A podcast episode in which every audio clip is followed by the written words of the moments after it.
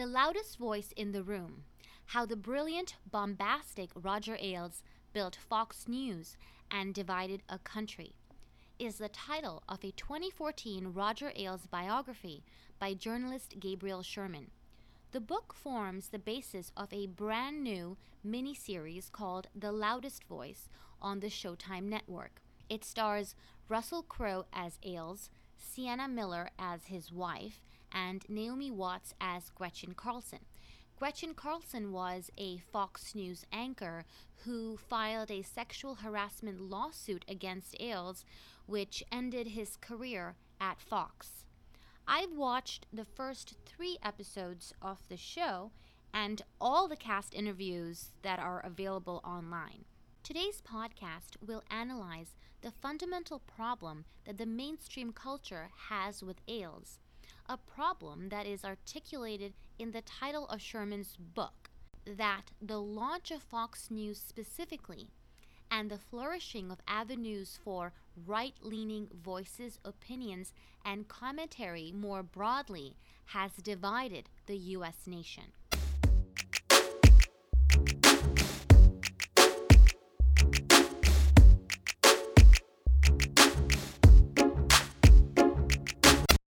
Sherman was very closely involved with turning his book into the mini-series. In an interview with the LA Times, he asserts, quote, we have a very clear point of view about the damage Roger Ailes and Fox News have done to our culture. End quote. What exactly is this great damage that Ailes used Fox to inflict on the American people? Roger Ailes exposed the leftist bias of American legacy media that for decades had insisted that they were just being neutral and objective. Here is Russell Crowe laying it out to a visibly uncomfortable Stephen Colbert on The Late Show. You know, Roger many, many times over the years said if he hadn't have had seen a certain bias in media, then Fox News could have been the exact opposite because he was looking for the open area of the market. Mm-hmm. And it was in his estimation that CNN, that MSNBC, CNBC, um, you know, C-SPAN, ABC, NBC, CBS, The Times, The Post, everybody had a, a left-leaning bent. So to him, what was available was a conservative audience that was being underserved. And that proved to be very true because now you have one single news network which dominates half of the available audience. Right.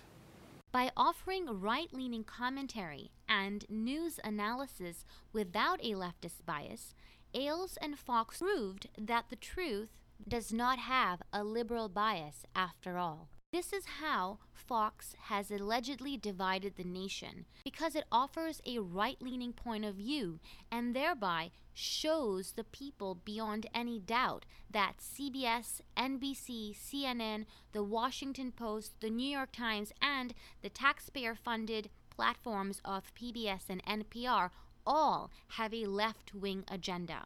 And for many of these media outlets, the bottom line doesn't seem to matter. The ratings may be plummeting, the number of subscribers may be declining, and the losses may be piling up. But as long as they can continue pushing their agenda, they will do so. The legacy or mainstream media effectively acts as the communications arm of the Democratic Party. But they have a problem with Republicans, conservatives, libertarians, and other right of center groups from finally having an outlet that highlights their views and does not ridicule them. You see, allowing the right to have a presence in the public sphere amounts to dividing the nation. So, what does the left really want? It wants deplatforming of all right of center voices and this tyrannical exercise of power is being carried out today by Facebook, Twitter, YouTube, and other social media monopolies that have found a cozy place above the law. They lobby Congress with millions of dollars to protect their status as platforms so that they are not held accountable for libel, but then they go ahead and censor and deplatform as if they are publishers, which of course they are. The Showtime mini-series focuses on the last two decades of Ailes' life.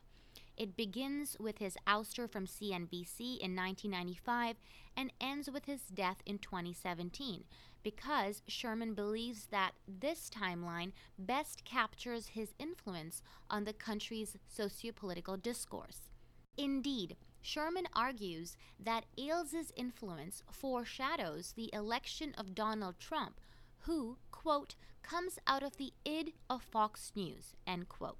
The id is a Freudian term and refers to the part of the mind in which innate and instinctive impulses and primary processes are manifest. In other words, the innate characteristics embodied by Fox News are manifest in the person of Donald Trump, according to the creators of this show.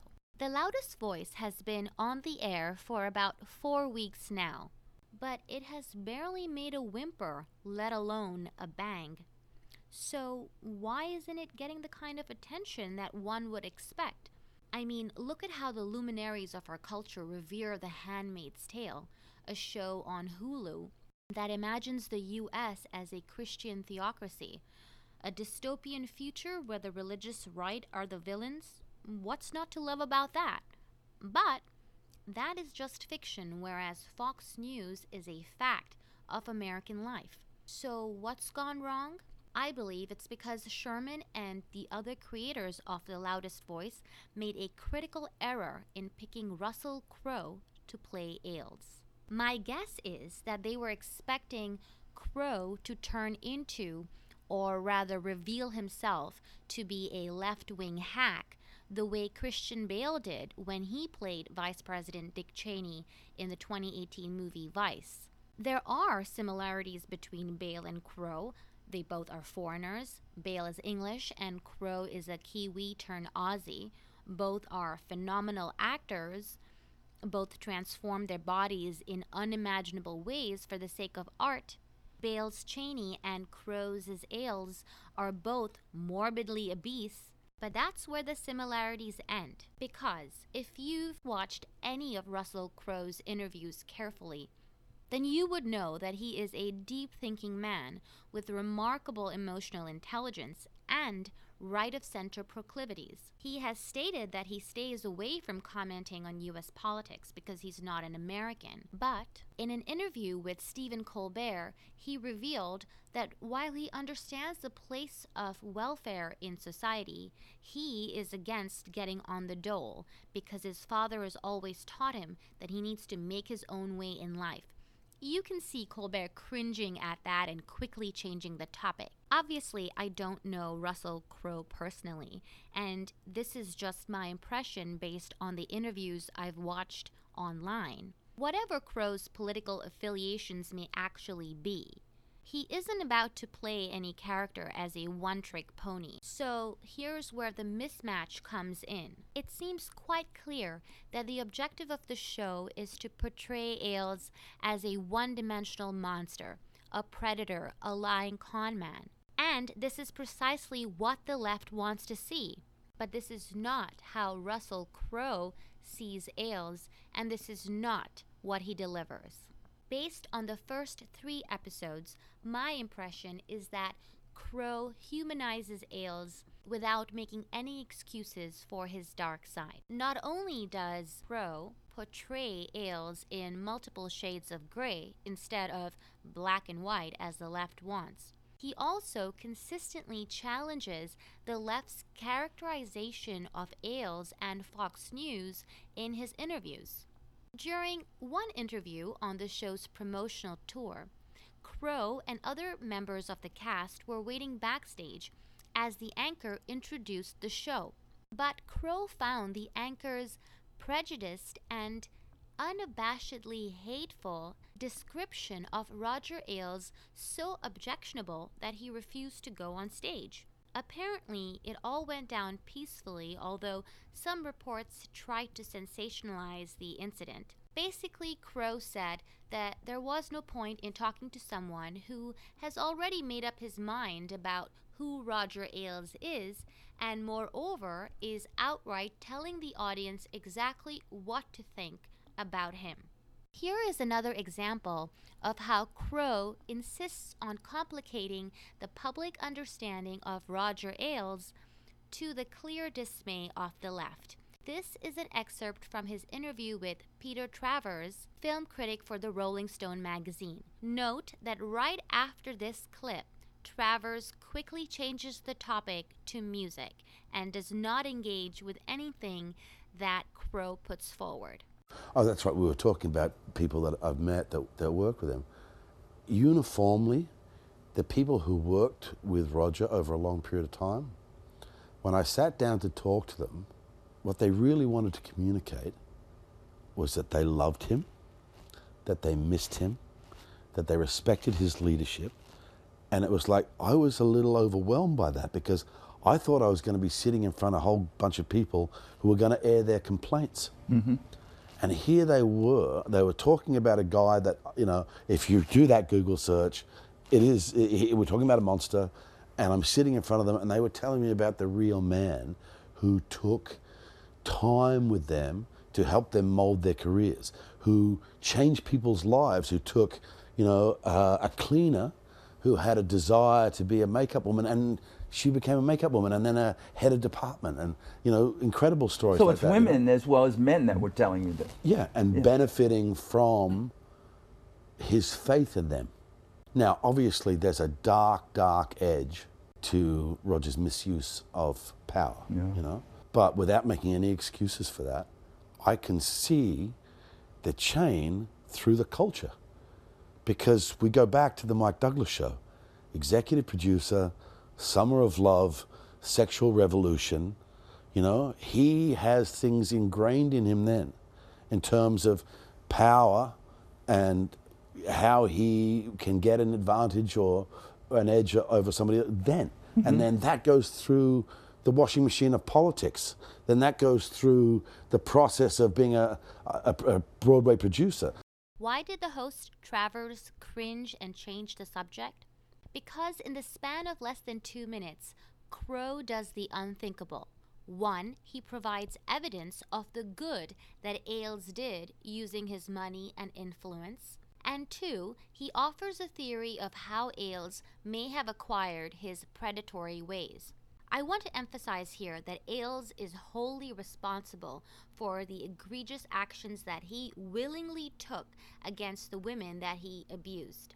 But without justifying or forgiving his actions, Crowe provides rare context. Roger Ailes rose quickly to become the executive producer of a hugely popular daytime show in the 1960s called The Mike Douglas Show. Ailes was 26 at the time. A young man with enormous power in the glitzy and glamorous world of show business, right in the midst of the sexual revolution, what did he learn about power and sex in the summers of love? The point here is that Ailes does not exist in a vacuum. His predation is situated in the vulgar and sexually libertine culture that the left elites created five decades ago. The very culture that has produced the likes of Bill Clinton, Harvey Weinstein, and Jeffrey Epstein. But this show is supposed to serve as a vehicle for the left to feel good about itself and hate on a right wing monster. So, how dare Russell Crowe use it as an opportunity to turn the finger right back at the left?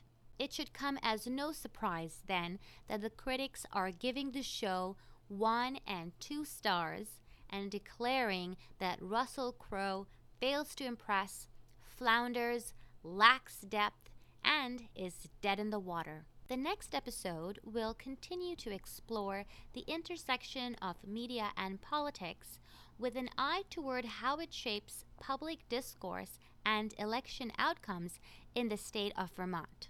For more political analysis and an examination of the issues in a state run by the far left, stay tuned for more episodes. I'm super thrilled to share that the podcast is now available on iTunes.